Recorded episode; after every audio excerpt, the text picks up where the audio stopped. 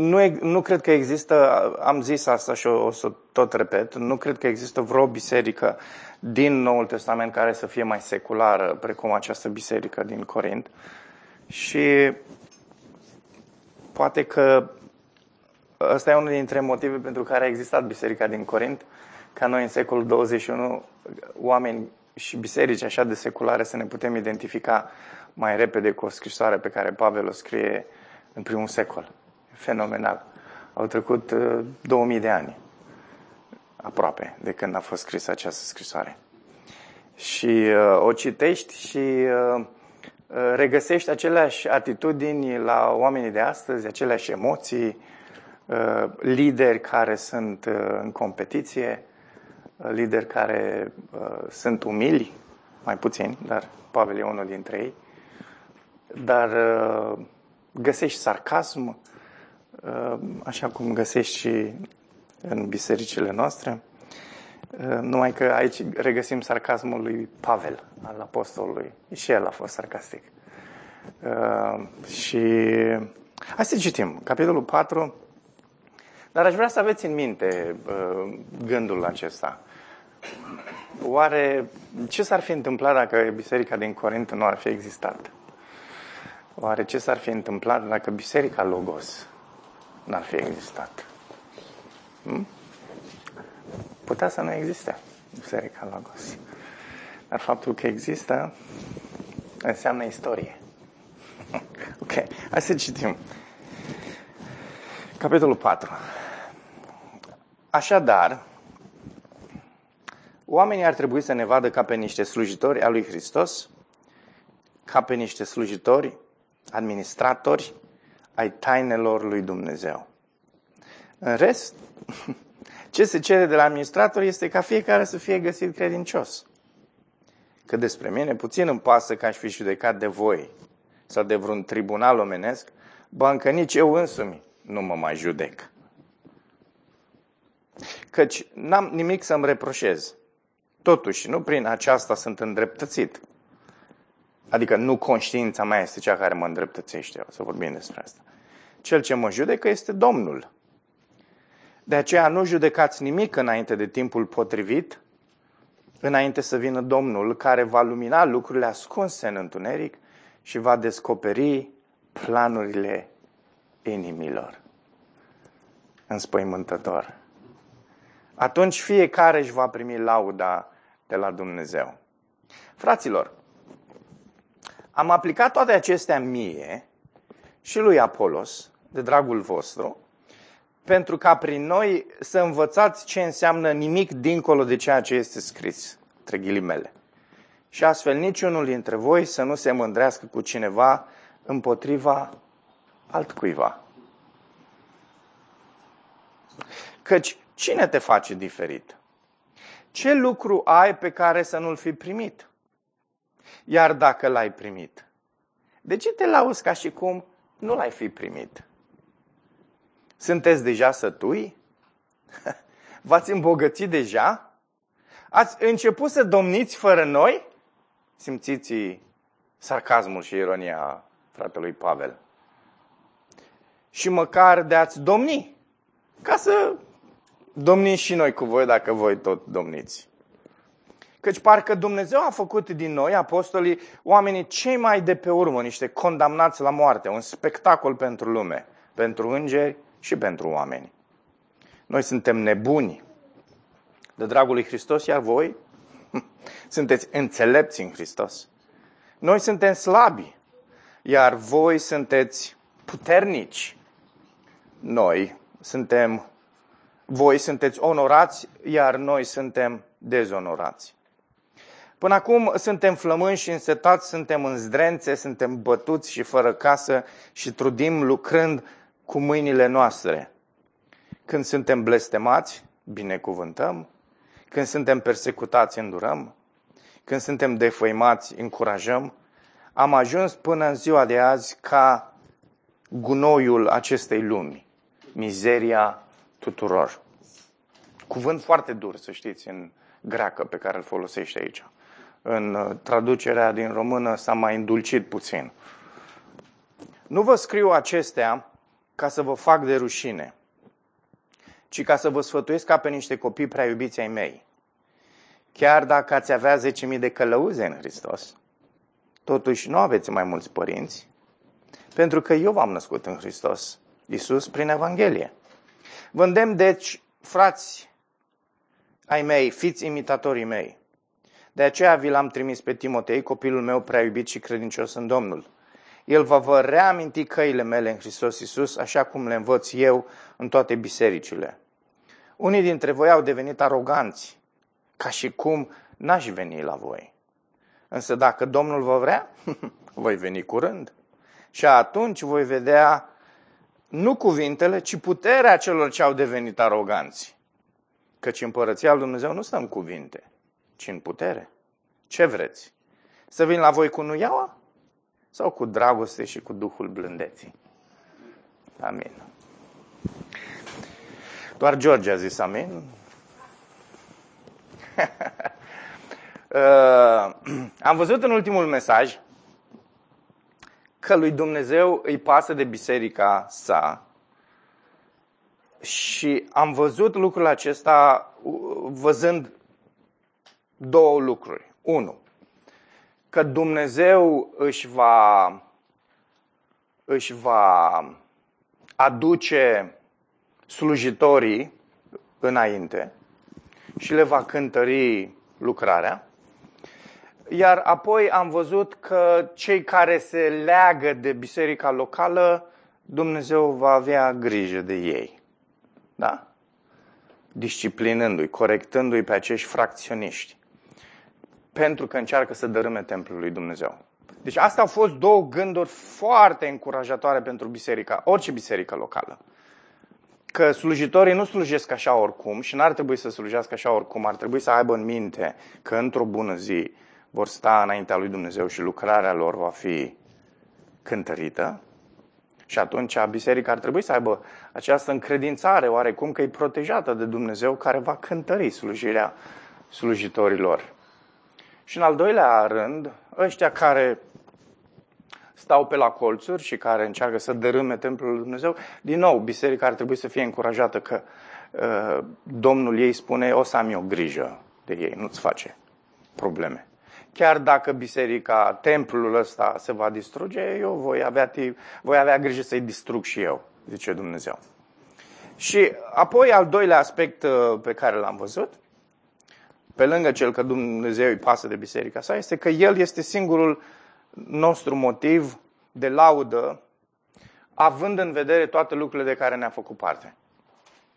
Dragilor, niciunul dintre liderii noștri, niciunul dintre oamenii care ne slujesc, nici nimeni. Mentorii noștri, nu ei sunt cei care sunt uh, vrenici de laudă. Pavel zice, singura persoană cu care ar trebui să vă mândriți nu este Apolos, sau Pavel, sau Petru, sau Chifa, sau cine vreți voi, ar trebui să fie Hristos.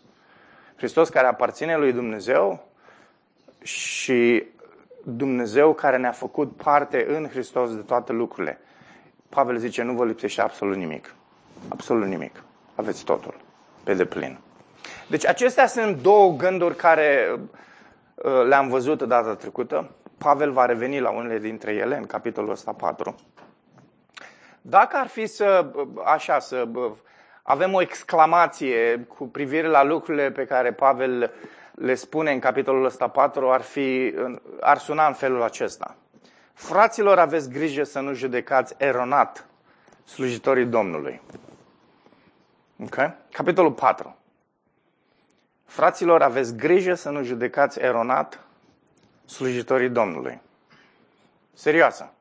Așa? Exclamație.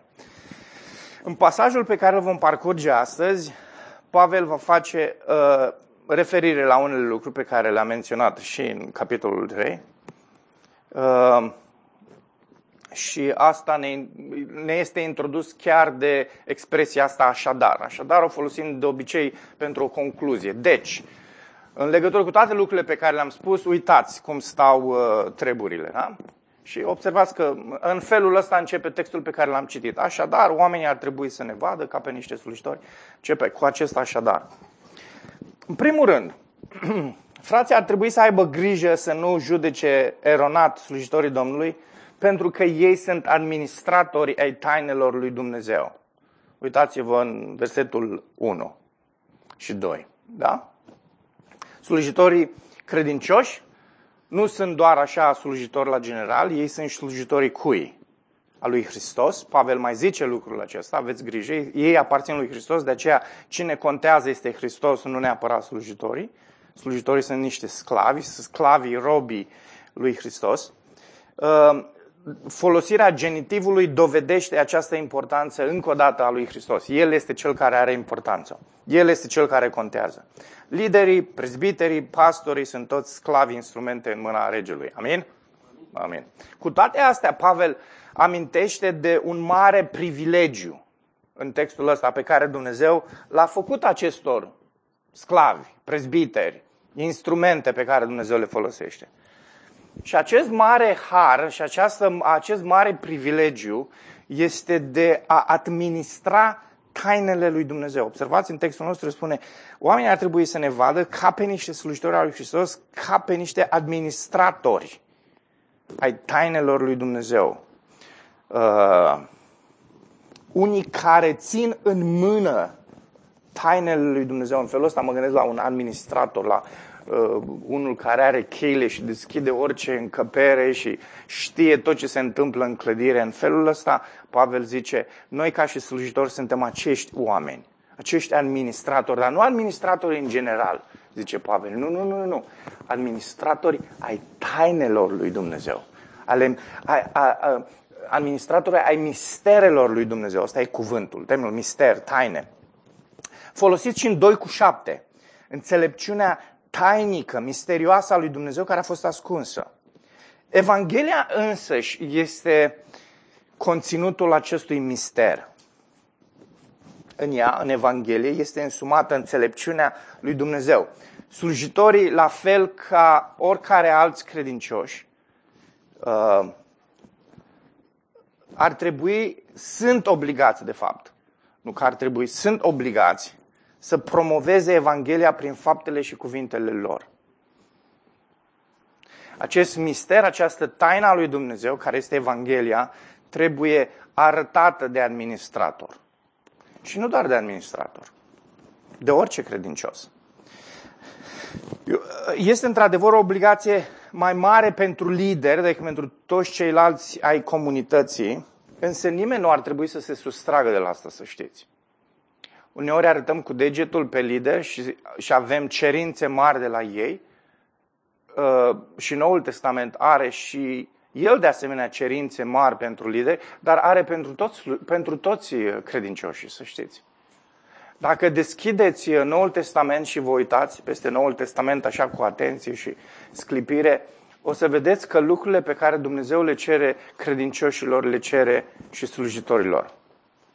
Singura diferență de fapt, sunt două diferențe între unii și alții. Știți care sunt? Le vedem în Timotei. 1. În stare să învețe pe alții. Și doi, să nu fie de curând întors la Domnul. Asta e singura diferență între slujitori și uh, credincioși. Dacă, dacă faci o listă cu lucrurile pe care Dumnezeu le cere slujitorilor. O să le regăsiți în Noul Testament ca porunci pe care Dumnezeu le rostește pentru fiecare credincios. Spune despre slujitori să nu fie unii care sunt băutori de vin, în sensul în care să nu se îmbete. Ăla este termenul, aia este înțelesul din Timotei. Ce spune Dumnezeu în Efesenii? Nu vă îmbătați de vin, în general, credincioșilor, și fiți plini de Duhul. El nu vorbește doar slujitorilor. Și e foarte interesant, faceți exercițiul acesta, luați, luați lista din, din, din Timotei, din 1 Timotei 3, lista aceea pentru slujitori, pentru prezbiteri și după aceea căutați în Noul Testament să vedeți imperative pe care Scriptura le are pentru toți credincioșii. Astea sunt singurele diferențe. Să nu fie întors de curând la Domnul și să fie în stare să învețe pe alții. Astea sunt singurele. Și am, vreau să punctez asta. Știți de ce? Pentru că uneori noi avem pretenții de la liderii noștri și de la slujitorii noștri să fie niște guru de ăștia, niște, niște imensități, niște coloși de ăștia spirituali și noi, Domne, putem să trăim oricum, că noi nu suntem lideri. Scuze, Noul Testament nu spune asta. Noul Testament ridică standardul pentru orice credincios la fel cum ridică standardul pentru slujitor. În felul ăsta. Pentru că până la urmă noi toți suntem slujitori. Nu? Parcă unii sunt delegați. Și cu acea delegare vine o anumită autoritate pe care o vrei, nu o vrei, o capeți. Dacă tot sunt alegeri astăzi, în biserică nu este, să știți, niciun sistem democratic și niciun sistem ierarhic. Nu există ierarhii, cum există în unele biserici clasice, clasice care ne înconjoară pe noi, dar nu există nici democrație. Și în Biserica Evanghelică din Vest s-a implementat acest spirit democratic și liderii ajung să-i perie și să-i scarpine pe oameni și să le împlinească dorințele și poftele, crezând că e un sistem democratic. Nu este un sistem democratic, biserica. Acum, cu acest mare privilegiu, vine o mare responsabilitate. Uitați-vă în versetul 2. În rest, virgulă, ce se cere de la administrator este un singur lucru. Să fie credincios. Atât. Simplu. O, dar e o mare responsabilitate. Dacă cu slujirea vine o singură responsabilitate, cu responsabilitatea vine o singură cerință. Loialitate, integritate, credincioșie. Pavel spune, cu slujirea vine un singur lucru, administrarea tainelor lui Dumnezeu. Aici ce contează? Să administrezi Evanghelia. Și ascultați, cei mai mulți slujitori aici cad. Păi frate, sunt administratori ai timpului, sunt administratori ai spațiului, sunt administratori ai arhivelor, sunt administratorii tuturor lucrurilor, dar nu ai tainelor lui Dumnezeu și nu predică Evanghelia așa cum ar trebui să predice Evanghelia. și ce spune Pavel aici este să fii administrator, dar nu așa al general, că de-aia am subliniat lucrul ăsta, ci al ai Evangheliei. Asta e cel mai important lucru. Ok? Dar cu administrarea vine singur, o singură cerință, credincioșie. Credincioșie față de cine? Față de biserică? Nu, față de Dumnezeu. Asta e și motivul pentru care el spune, uitați-vă, versetul 3, că despre mine, și ascultați, sunt mulți astăzi care s-ar fi uitat la Pavel, l-ar fi arătat cu degetul și ar fi zis, ce mândru și arogant e Pavel. Știi? Pavel zice, cât despre mine, puțin îmi pasă că aș fi judecat de voi. Bă, cu ce tupeu zice fratele Pavel că nu-i pasă dacă noi îl judecăm sau nu. Pavel zice, nu, nu mă interesează. Puteți să mă judecați, puteți să mă criticați, puteți să faceți ce vreți. Pavel zice, nu îmi pasă.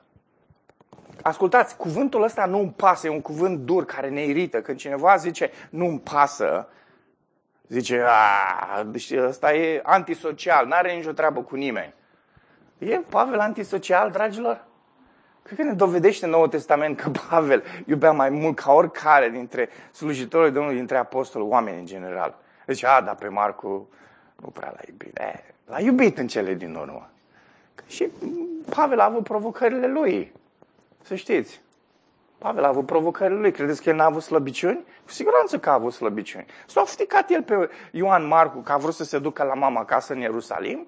S-a ofticat tare pe el, l-a trimis acasă, s-a despărțit, dar în cele din urmă zice, adul pe Ioan Marcu că mi-e de, de folos. Da? Scrie într-o altă scrisoare. Și a dat seama că a fost puțin cam dur acolo cu Marcu, cu Ioan. A avut slăbiciunile lui și el a lucrat, și Pavel a lucrat, și Pavel Eh, Dumnezeu a făcut parte de har să, să-și întărească slăbiciunile acestea. Dar el zice, nu îmi pasă decât o singură, de o singură persoană, ce zice persoana aceea. Persoana aia cu P mare. Capital, cum zic uh, americanii. P mare. Persoana asta este Dumnezeu. Și este singura persoană față de care contează să fiu loial și credincios. Dacă sunt loial față de Hristos, voi fi loial față de biserica lui. Că biserica nu va vedea lucrul ăsta e problema ei, zice Pavel. Însă eu, dacă sunt loial față de Dumnezeu, voi fi loial față de, față de lucrarea lui, față de biserica lui. Biserica vede sau nu vede lucrul ăsta? Problema ei, zice el. Tribunalul nu vede lucrul ăsta, problema lui. Dar știm că tribunalul e cum e, nu e așa, Flavius? în contrast cu acea zi, aprobarea sau dezaprobarea bisericii nu înseamnă nimic, zice Pavel. Știți ce e interesant aici cu, cu privire la lucrurile astea? Uitați-vă, după punct și virgulă, zice, bancă nici eu însumi nu mă mai judec. Interesant. Ce zice Pavel aici este că nici măcar evaluarea lui asupra lui însuși nu este importantă. Și uh, Pavel nu vorbește aici despre uh, o, o teologie de asta împotriva analizării și a evaluării. Ok? E bine să te analizezi și asta e o altă discuție. Însă, modul în care punctează Pavel aici judecata și a, a rosti o judecată cu privire la asupra unor lucruri pe care le face e interesant. Imediat. Dacă te simți bine cu privire la lucrarea ta, poate că o să te ajute să experimentezi mai mult entuziasm, însă nu are nicio importanță. Dacă, dacă însă încerci să-ți placi ție însuți și să faci din stima de sine un scop în sine, atunci înseamnă că uiți al cui slujitor ești. S-ar putea chiar și conștiința ta să fie curată. Însă cu toate acestea, versetul 4 zice, conștiința aceasta sau părerea ta despre tine însuți nu te îndreptățește. De ce? Pentru că e slujitorul lui Dumnezeu. De ce? Pentru că Dumnezeu este cel care are ultimul cuvânt. Uitați-vă versetul 4. Căci n-am nimic să-mi reproșez. Totuși nu prin aceasta sunt îndreptățit. Punct. Cel ce mă judecă este Domnul. Știți că suntem foarte subiectivi în, în evaluarea noastră. Este subiectiv. Depindem de emoții, depindem de anumite experiențe, depindem de, de diverse lucruri care se întâmplă în jurul nostru, de înțelegeri poate greșite pe, pe care le avem cu privire la anumite lucruri. Și de aceea evaluarea noastră este întotdeauna o evaluare subiectivă. Cea mai obiectivă evaluare este evaluarea Domnului și modul în care Domnul ne va judeca. Și o va face. Stați liniștiți, o va face. Fiecare dintre noi. Poate ar trebui să... Ce spune fratele Pavel aici are o semnificație majoră pentru viața noastră de credință. Uh, am zis, of, de mi-aș aduce aminte tot timpul de lucrul ăsta. Loialitatea noastră finală nu e față de biserică, față de un anumit lider, față de o anumită mișcare. Loialitatea noastră este față de Dumnezeu, să știți. Of, cât mi-aș dori să-mi aduc aminte gândul ăsta. Tot timpul. Tot timpul. Mi-ar plăcea să-mi aduc aminte. Pentru că sunt multe momente, dragilor, în care în care îmi analizez prea mult loialitatea față de biserică, loialitatea față de, de anumiți lideri. A, da, fratele nu știu care zice asta, ar trebui poate și eu să evaluez puțin lucrurile pe care le spun, știi? Hm. Și avem tendința asta tot timpul să ne gândim, sau cel puțin eu, să nu vă arăt pe voi că e introspecția a ceea ce se întâmplă în interiorul meu. Uh, dar uh, ar trebui, să, ar trebui mai degrabă să ne gândim că loialitatea este față de Dumnezeu. Dacă nimeni nu vine după tine, dacă nimeni nu vine la predica ta, dacă nimeni nu ascultă ce spui tu, nici nu contează. Ce contează este să fii credincios la ce te-a chemat Dumnezeu pe tine și să mergi înainte. Și ascultați, e greu. E foarte greu. Nu mi-l imaginez pe Pavel scriind ușor gândurile astea unei biserici pe care el a plantat-o. Zice, voi v-ați întors la Domnul prin mine. Eu sunt părintele vostru. Zice, eu v-am convertit, eu v-am născut.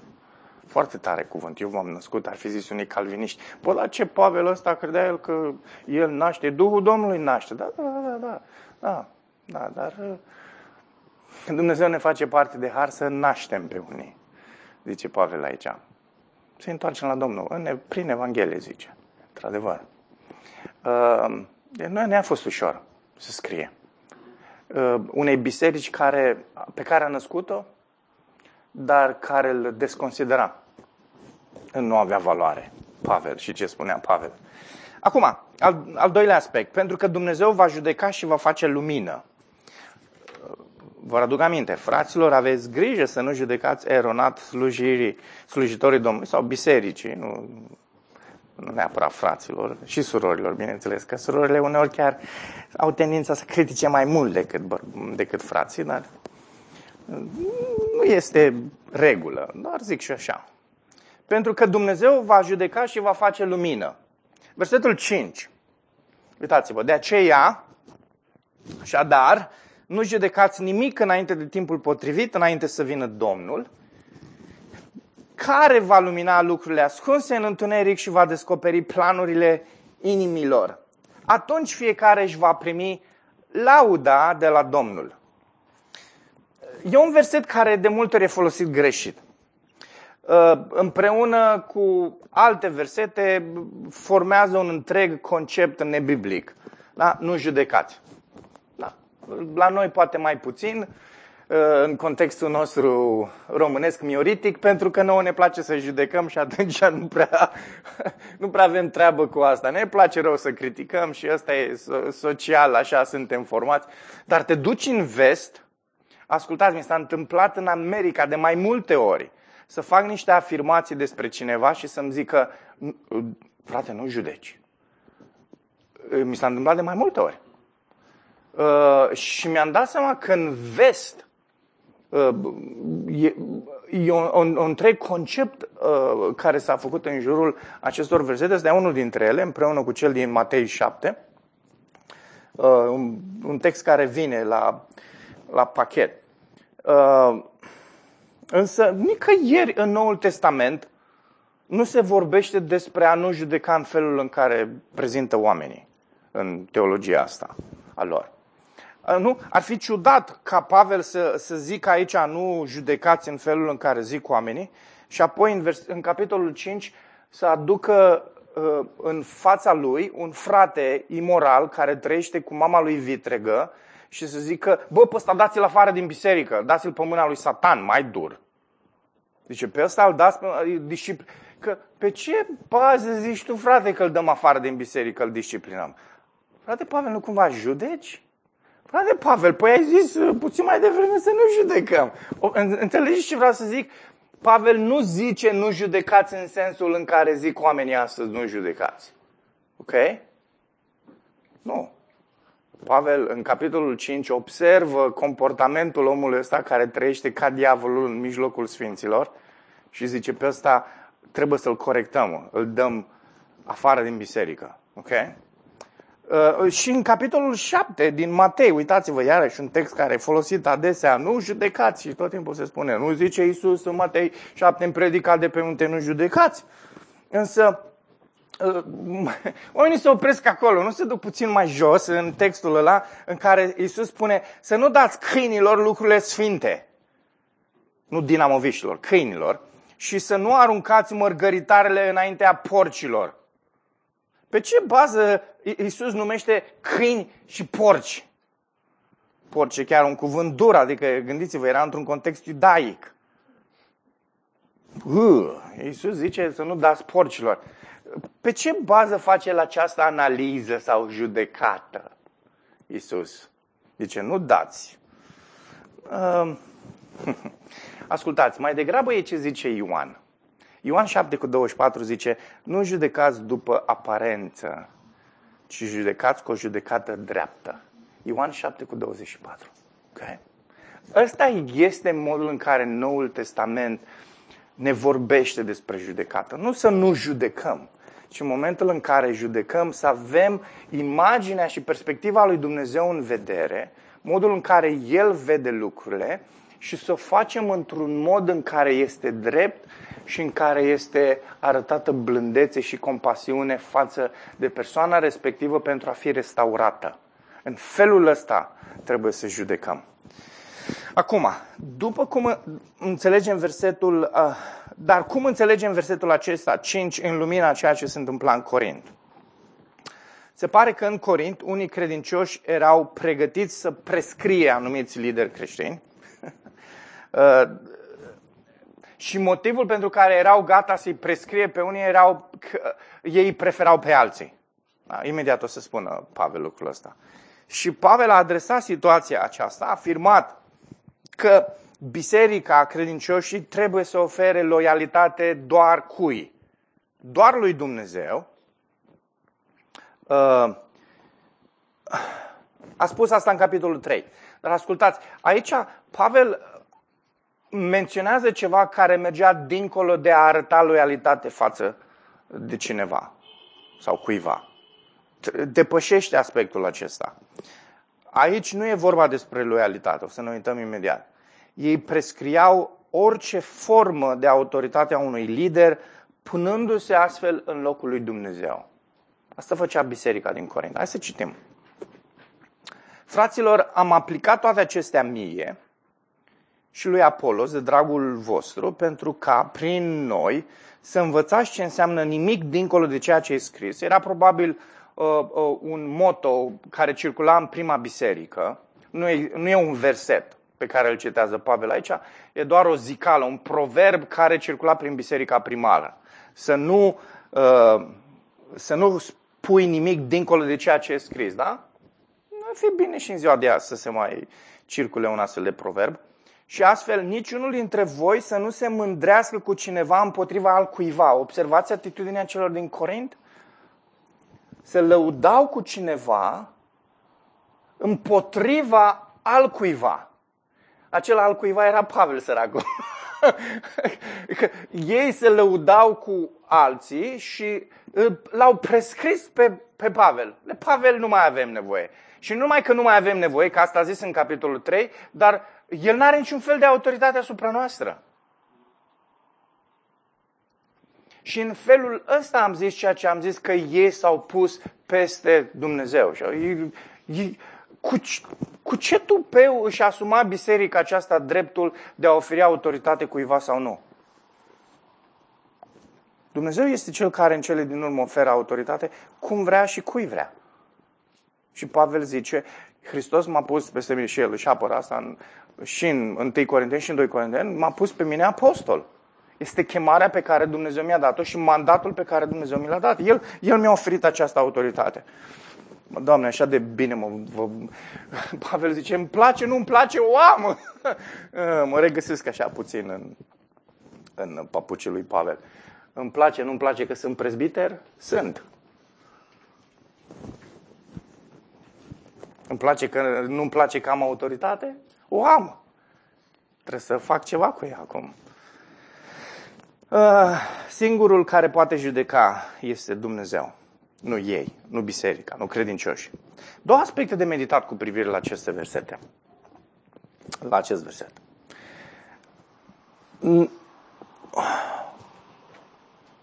Ascultați, uh, versetul, e împreună cu versetul 5.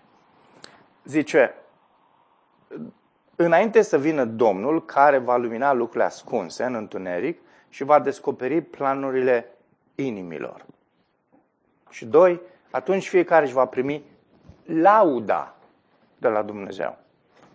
Deci, ascultați, noi nu avem cum să pretindem că știm finalul unei relatări.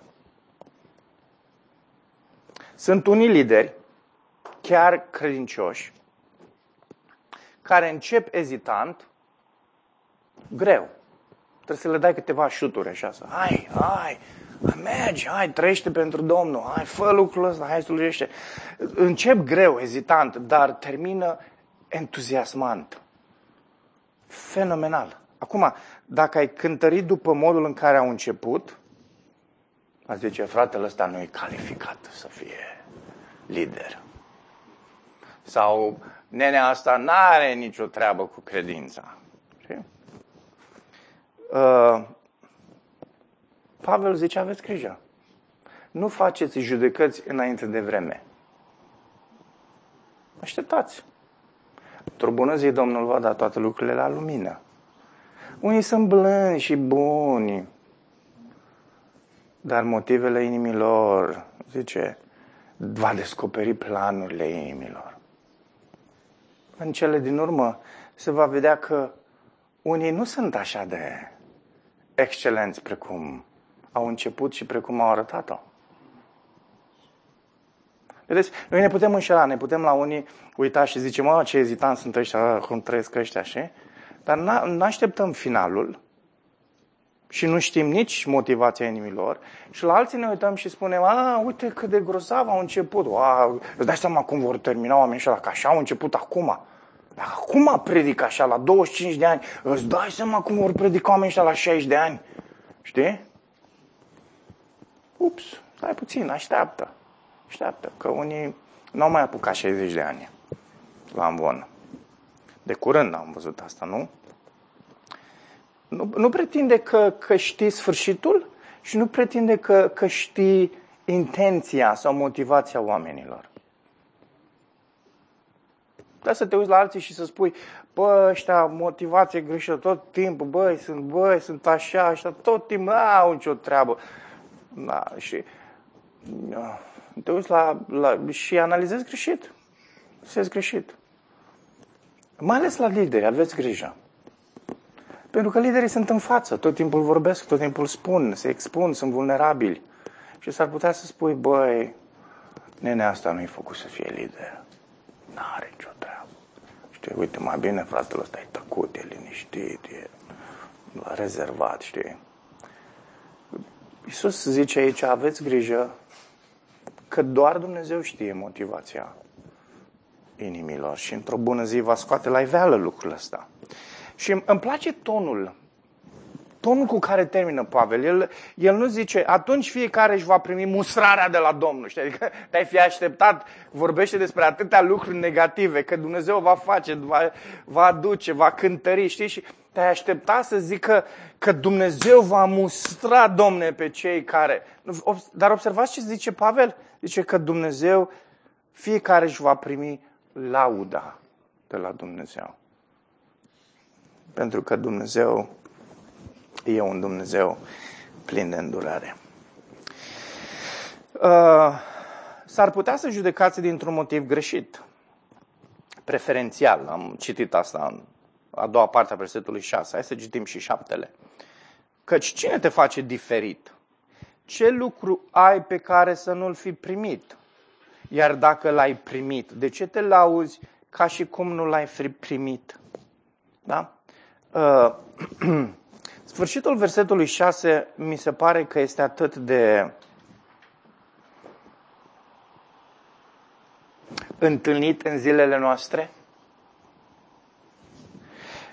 Noi nu doar că ne mândrim cu cineva, dar ne, la fel ca oamenii ăștia din Corint ne mândrim cu cineva împotriva altcuiva.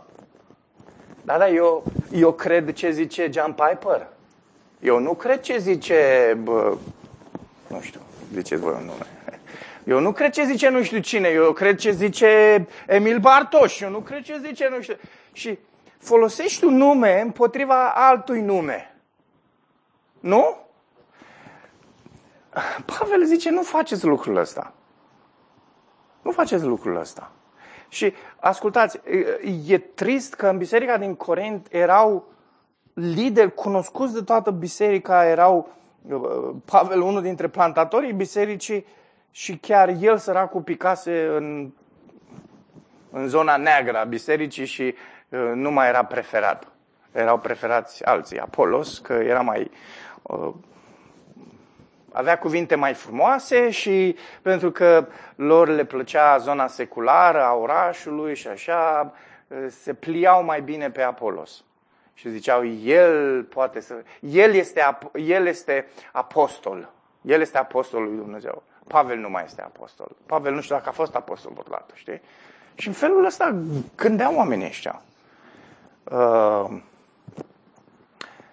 m-am gândit așa să pun jumătatea asta de citat din Pavel pe reformați români. Ascultați, de multe ori în mișcarea asta evanghelică, românească, reformată, vezi pe unii că folosesc niște nume împotriva altor nume și, și să lovesc unii pe alții. Nu despre asta e vorba. Pavel zice, nu, asta e spiritul. Nu. Nu, asta e motivație greșită, zice Pavel. Și pune trei întrebări retorice în versetul 7. Uh, cine te face diferit? Ce lucru ai pe care să nu-l fi primit? Și apoi zice, iar dacă l-ai primit, de ce te lauzi ca și cum nu l-ai fi, l-ați fi primit? Uh, un comentator biblic spunea că expresia cine te face diferit de ceilalți se poate citi fie pozitiv, cine te-a făcut cine ești, sau negativ, cine te crezi că ești oricum. Uh, sincer, îmi place mai mult a doua. Uh, și el și văd pe Pavel spunând celor din Corint, dar cine vă credeți? Cine vă credeți de faceți voi judecățile astea și preferați pe alții și desfințați pe ceilalți și dați autoritate unora și celorlalți nu le dați autoritate? Cine sunteți voi? Zice Pavel. Cine sunteți voi să faceți lucrul ăsta? Cine vă credeți? Ă, apoi zice, ce lucru ai pe care să nu-l fi primit? Să nu-l fi primit de la cine? Cine este cel care dă lucrurile? Hmm? Apolos? Pavel? Chifa? Cine vă dă toate lucrurile? El zice în contextul ăsta, Harul lui Dumnezeu este cel prin care avem toate lucrurile. Tocmai a spus la sfârșitul capitolul 3 asta, dacă ați uitat de la mesajul de acum două săptămâni.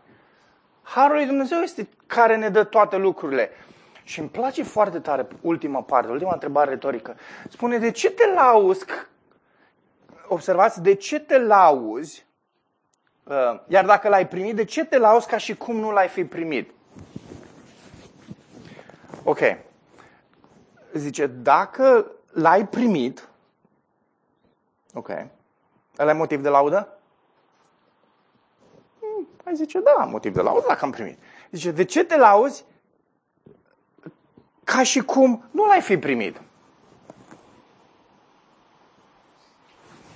Ce vrea să zică Pavel aici?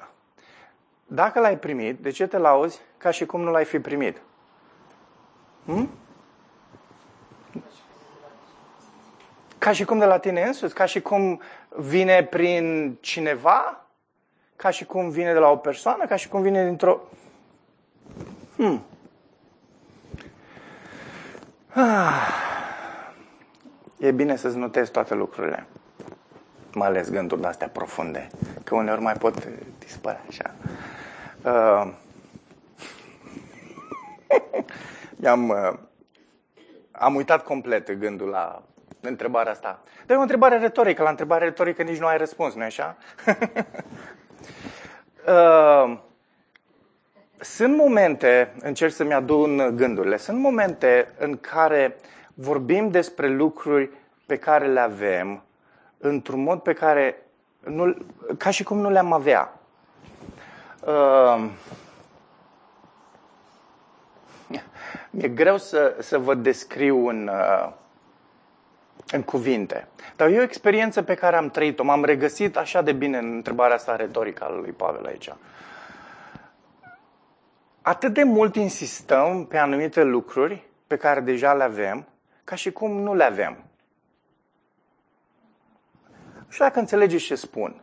Uh, Dumnezeu ne face parte de anumite binecuvântări, de anumite contexte, de anumite lucruri și ar trebui să, să luăm lucrurile alea, să le îmbrățișăm, să fim recunoscători și să mergem înainte. Ok? Ca și cum le-am primit. Dar Pavel zice, rămâneți, rămâneți în punctul ăla și vorbiți despre lucrurile alea ca și cum nu le-ați fi primit. Zice, dar voi le-ați primit deja. Nu mai, nu mai insistați asupra lui și modul în care el zice aici de ce te lauzi, în sensul în care în care scoți în evidență că ceva este din cauza ta, că, sau, că tu ești mai special, că tu ești mai deosebit, că tu ești mai spiritual și îți convine să vorbești despre lucrul ăla.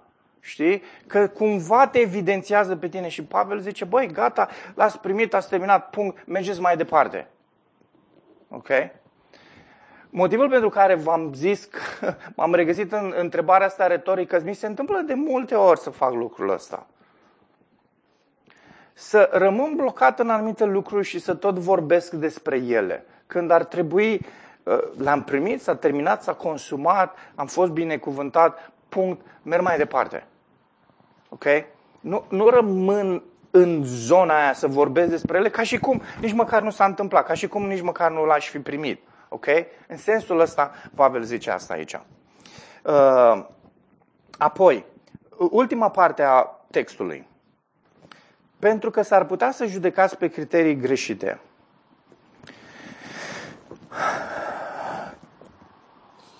Sunteți deja sătui v-ați îmbogățit deja, ați început să domniți fără noi și măcar de ați domni. Ca să domnim și noi împreună cu voi. Unii spun că textul ăsta face referire la, la escatologia greșită pe care o avea biserica. Am zis și eu lucrul ăsta uneori. Însă mi se pare că e mult mai, mult mai... Acum că înțeleg biserica din Corint mai bine, mi se pare că e mult mai uh, uh, degrabă o problemă de etică decât de escatologie. Și uh, știți cum identificați cel mai bine uh, situația asta? Tot ce vorbește Pavel aici, în textele astea. Biserica carismatică. Biserica carismatică, în mod special, ramura aceea în care au o teologie a îndestulării, o, o teologie a a binecuvântărilor, o, o teologie a, a prosperității. Ok? Nu au ei o, o, o, o escatologie bună? Probabil că unii nu au o escatologie bună, dar nu despre asta e vorba acolo. Ci e vorba despre, despre o etică a vieții creștine pe care oamenii ăștia n-au înțeles și nu o practică așa cum trebuie. Ascultați, textul ăsta, dacă ești într-o discuție cu un carismatic care are o astfel de teologie, e un text pe care să-l citești. Uite cum vorbește Pavel despre el aici. Ca unul care a fost flămând, ca unul care a fost uh, prigonit, ca unul care a fost disprețuit, ca unul care a fost dezonorat, ca un... Uh, măi, niște termeni foarte sumbri și triști el care era slujitorul lui Dumnezeu. Și se pune în contrast cu aceștia care erau sătui, care erau bogați, care erau onorați, care se, își găseau locul așa de bine în societate pentru că erau parte din societate. Lumea era cu totul în ei. Ok?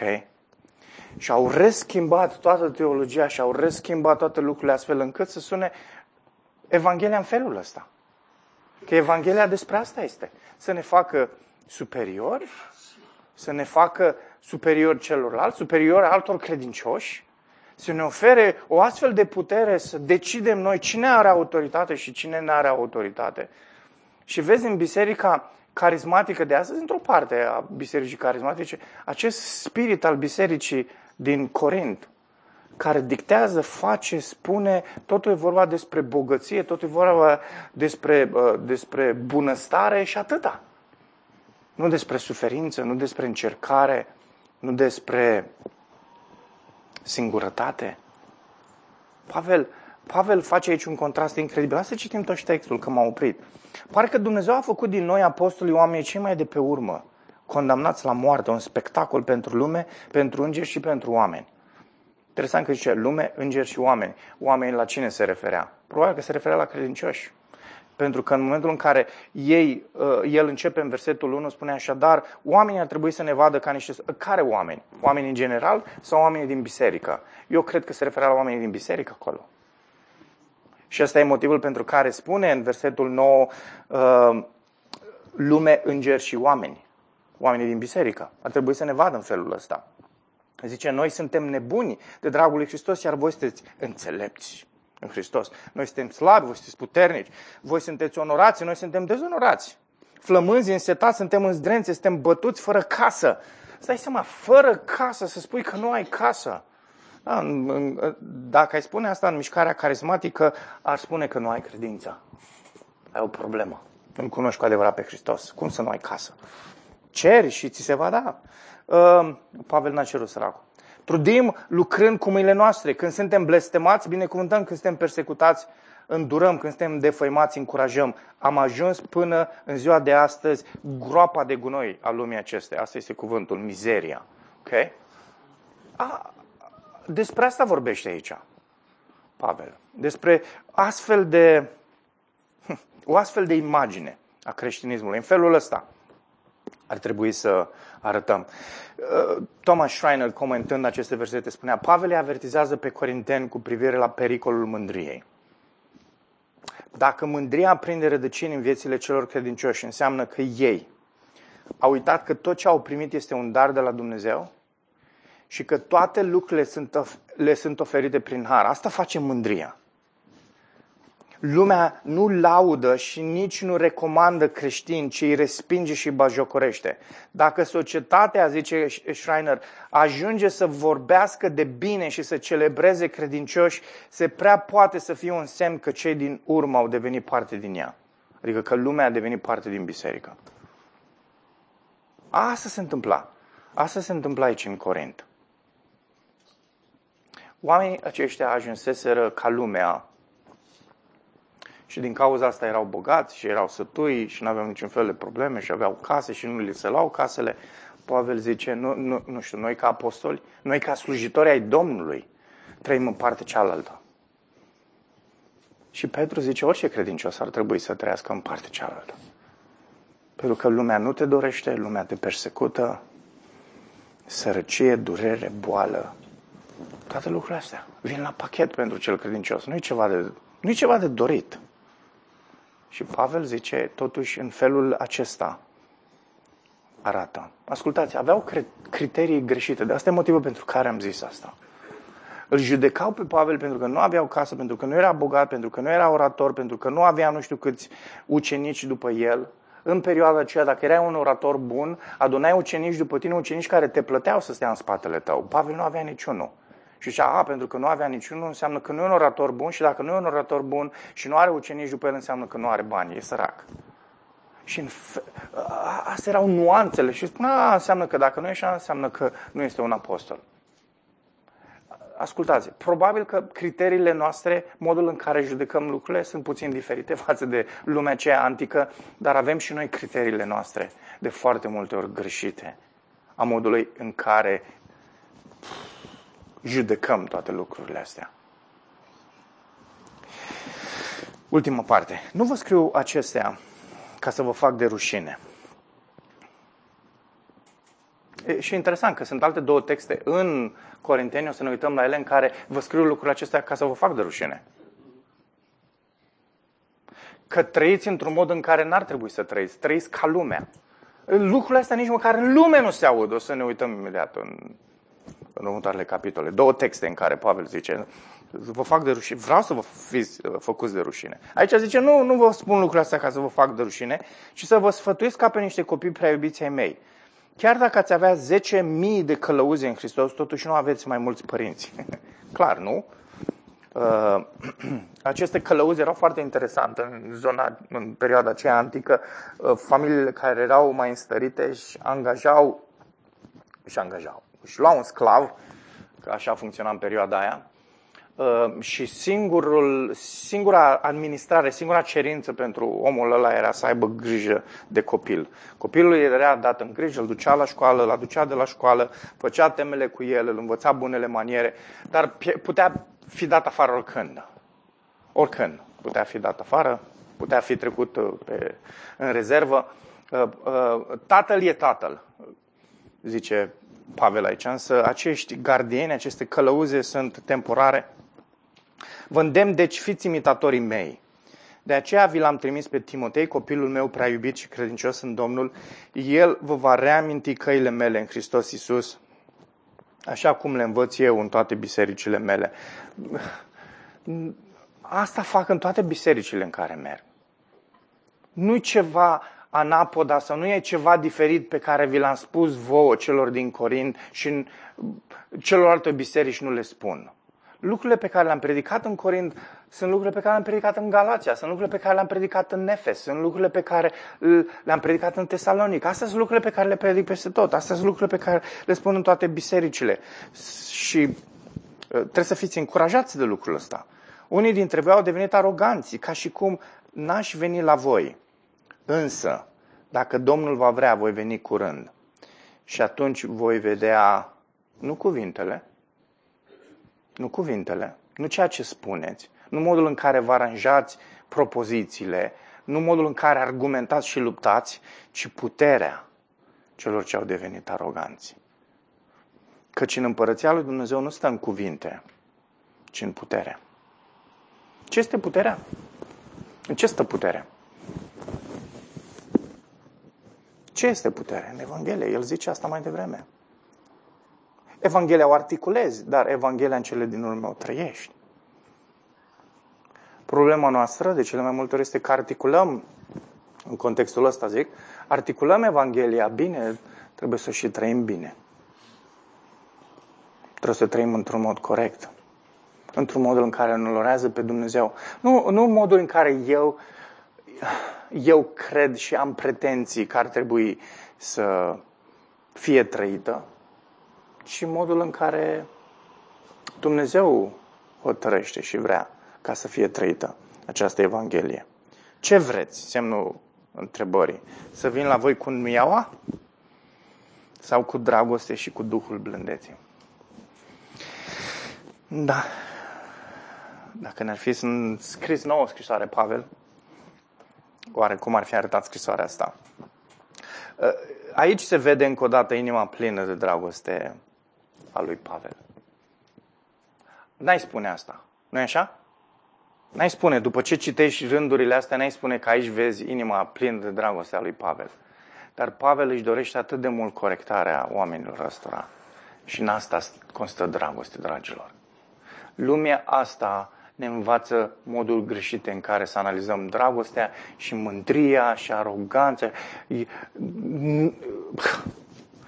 Definește-ți toți termenii ăștia modul în care definește Scriptura. Avem aici un om care vorbește ironic și zice, a, mândru, foarte mândru, arogant, cum să vorbește așa, știi? După care, sfârșitul acestui text zice, nu spun lucrul astea ca să vă umilesc, adică ai pretenția să ne umilești, frate Pavel, știi? Că și după aceea, la sfârșit, zice, cu ce vreți să vin la voi? Vrei să vin cu nuiaua? Sau, adică, nu vi imaginați că zice Pavel, cu ce vreți, dragilor, să vin la voi? Cu nuiaua sau cu plândere? Adică, nu, nu-l văd pe Pavel așa. Îl văd prompt și îl văd, îl văd uh, consumându-se cuvintele astea. Fraților, cu ce vreți să vin? Cu nuiaua? Cu nuiaua vreți să vin, fraților? Că ai spune, în ce fel, în ce fel vezi dragoste în omul ăsta? Ascultați. Când vrei, când vrei binele unui om și vrei ca un om să fie restaurat sau o biserică să fie restaurată și îți investești viața, indiferent de, indiferent de ce vor crede oamenii și indiferent de care îți va fi reputația, asta înseamnă dragoste. Știți de ce? Pentru că și astăzi e la modă, mai degrabă să zice, a, frate, a, cred că aveți dreptate. Cred că, cred că aveți dreptate, da, era mai bine așa, da. Ne place să fim periați, să ni se dea dreptate, să oamenii să tacă și să ne asculte pe noi, ăștia nu-s mândri. Și, și să facem așa, ăștia sunt oamenii care iubesc, zicem noi. Ăștia sunt oamenii care sunt lideri pasionați. Ăștia sunt. Nu, nicăieri în Noul Testament nu vezi asta. Nicăieri. Vezi oameni care nu le pasă de reputația lor, ci cred alții, a, se supără biserica din Corint, nu o să mai trimite niciun cec, știi, niciun ban, niciun bănuț. Pavel nici măcar o clipă nu se gândește la lucrurile astea. De ce? Pentru că ce îi pasă lui, îi pasă de modul în care oamenii sunt restaurați, corectați, modul în care trăiesc Evanghelia, înțeleg Evanghelia, respiră Evanghelia și modul în care trăiesc în mijlocul poporului la murdar din Corint. Ăștia sunt liderii adevărați. Care nu le pasă de ei înșiși, nu le pasă de ce zic ceilalți oameni, le pasă doar de Dumnezeu, doar de Evanghelie, pentru că sunt administratorii acestor taine și merg înainte pentru restaurarea celorlalți. Și, Doamne, ajută-mă pe mine să fiu un astfel de lider. Asta mă rog. Uh, un teolog explica într-un mod atât de frumos toată, tot contextul ăsta al cărții. De la 1 la 4, în capitolul 5, intrăm într-o altă temă. Zice el, ce își dorește Pavel de la ei? Ei trebuie să primească bine realitatea faptului că sunt priviți ca niște nebuni pentru Hristos, slabi și lipsiți de onoare. Asta își dorește Pavel. Ei să înțeleagă lucrul ăsta. Că crucea și predicarea crucii e o nebunie pentru lume. Și că noi, ca și creștini, trebuie să acceptăm lucrul ăsta. Și să, fim, să acceptăm să fim priviți ca nebuni, slabi, lipsiți de onoare, nu avem niciun fel de onoare. Ei trebuie să recunoască că tot ceea ce sunt, tot ceea ce au, vine prin Harul lui Dumnezeu, 3 cu 10. Și că intrinsec nu sunt nemaipomeniți. 4 cu 7. Că nu există nimic în ei înșiși care să-i facă elitiști și să-i facă extraordinari. Ei trebuie să se vadă pe ei înșiși ca pe niște umili slujitori, 4 cu 1. Așteptând judecata lui Dumnezeu care va arăta dacă au fost credincioși, 4 cu 5. Trebuie să scape de toate resentimentele, rivalitățile față de alți slujitori pentru ca să lucreze împreună în ogorul lui Dumnezeu. Nu trebuie să mai se dea înțelepți și superiori prin utilizarea nu știu ce cuvinte alese ale înțelepciunii sau să se alieze cu cei care fac așa, ci în schimb să se bazeze pe puterea lui Dumnezeu care lucrează prin slăbiciune, teamă și groază. Felul acesta își dorește Pavel pentru ei să trăiască. Uitați cum scrie el, fraților 2, de la 1 la 4.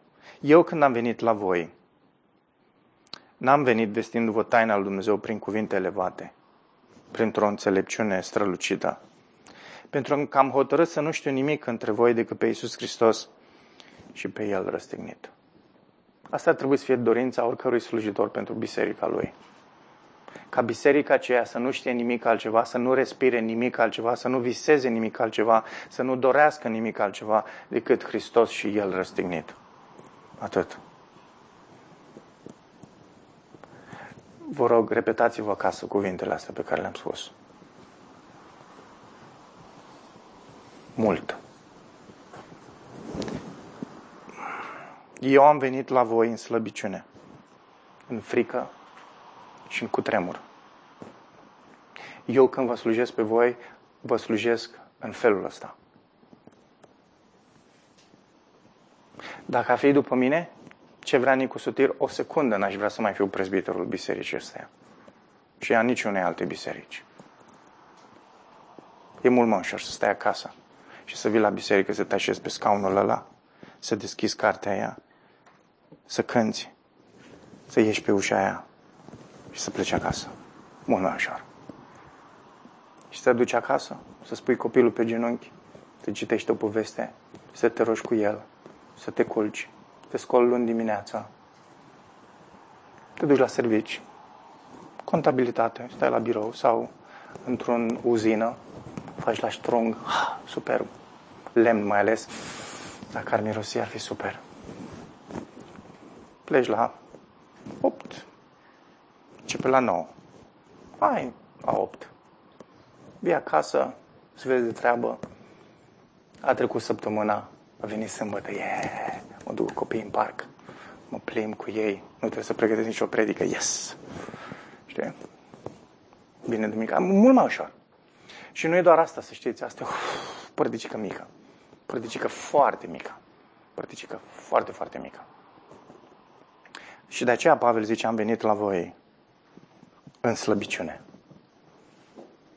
Credeți că vin dimineața, duminica, în putere? Unii ar zice, da, trebuie să vin în putere ca să se zgude geamurile. Nu, vin în slăbiciune. Și sunt un om slab. Sunt un om slab, ori de câte ori mă ridic în fața cuiva, sunt în frică și în mare tremur. Pentru că stau înaintea lui Dumnezeu. Nu pentru că aș sta înaintea voastră, să știți. Sau înaintea al cuiva. Și că stau înaintea lui Dumnezeu. Și e o responsabilitate extraordinară, fenomenală. Da. Și înțeleg mai mult ca niciodată, vă spun, cuvintele lui Ieremia, care spune că arde în mine ca un foc. Aș vrea cumva să-l dau afară, să fug, să nu, să nu, mai, să nu mai existe focul ăsta. Dar nu pot să fac asta. Nu pot să fac. E focul din mine. Și n-am cum să fac. Uh, iar cuvântul și predicarea mea nu se bazau pe vorbele convingătoare ale înțelepciunii, ci pe dovada Duhului și a puterii. Ca astfel credința voastră să nu fie întemeiată pe înțelepciunea oamenilor, ci pe puterea lui Dumnezeu. Amin.